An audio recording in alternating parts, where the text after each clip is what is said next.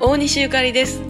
えー髪の毛の色を自分で色を抜いてねブリーチして、えー好きな色を入れるっていうのをこうやり方とか覚えてしまうともう自分で、えー好きなタイミングでやってしまいますよね。今あの大阪にライブがあるたんびにね、えー髪の毛の色を変えたりとかして楽しんでるんですが私の髪質っていうのがですねすごい髪の毛そのものが全部すごい細くてで多いんですね。だからひっつめてた頃あのポニーテールでひっつめてた頃はなんかもうおでこが上がってきて大変やなって思ってたんですが最近はショートにして前髪を下ろすようにしているとそういうのも全然気にならなくなってきましてまだあの耐えてるかなって感じでね、えー自分でタイミング見ながらいろいろやってます。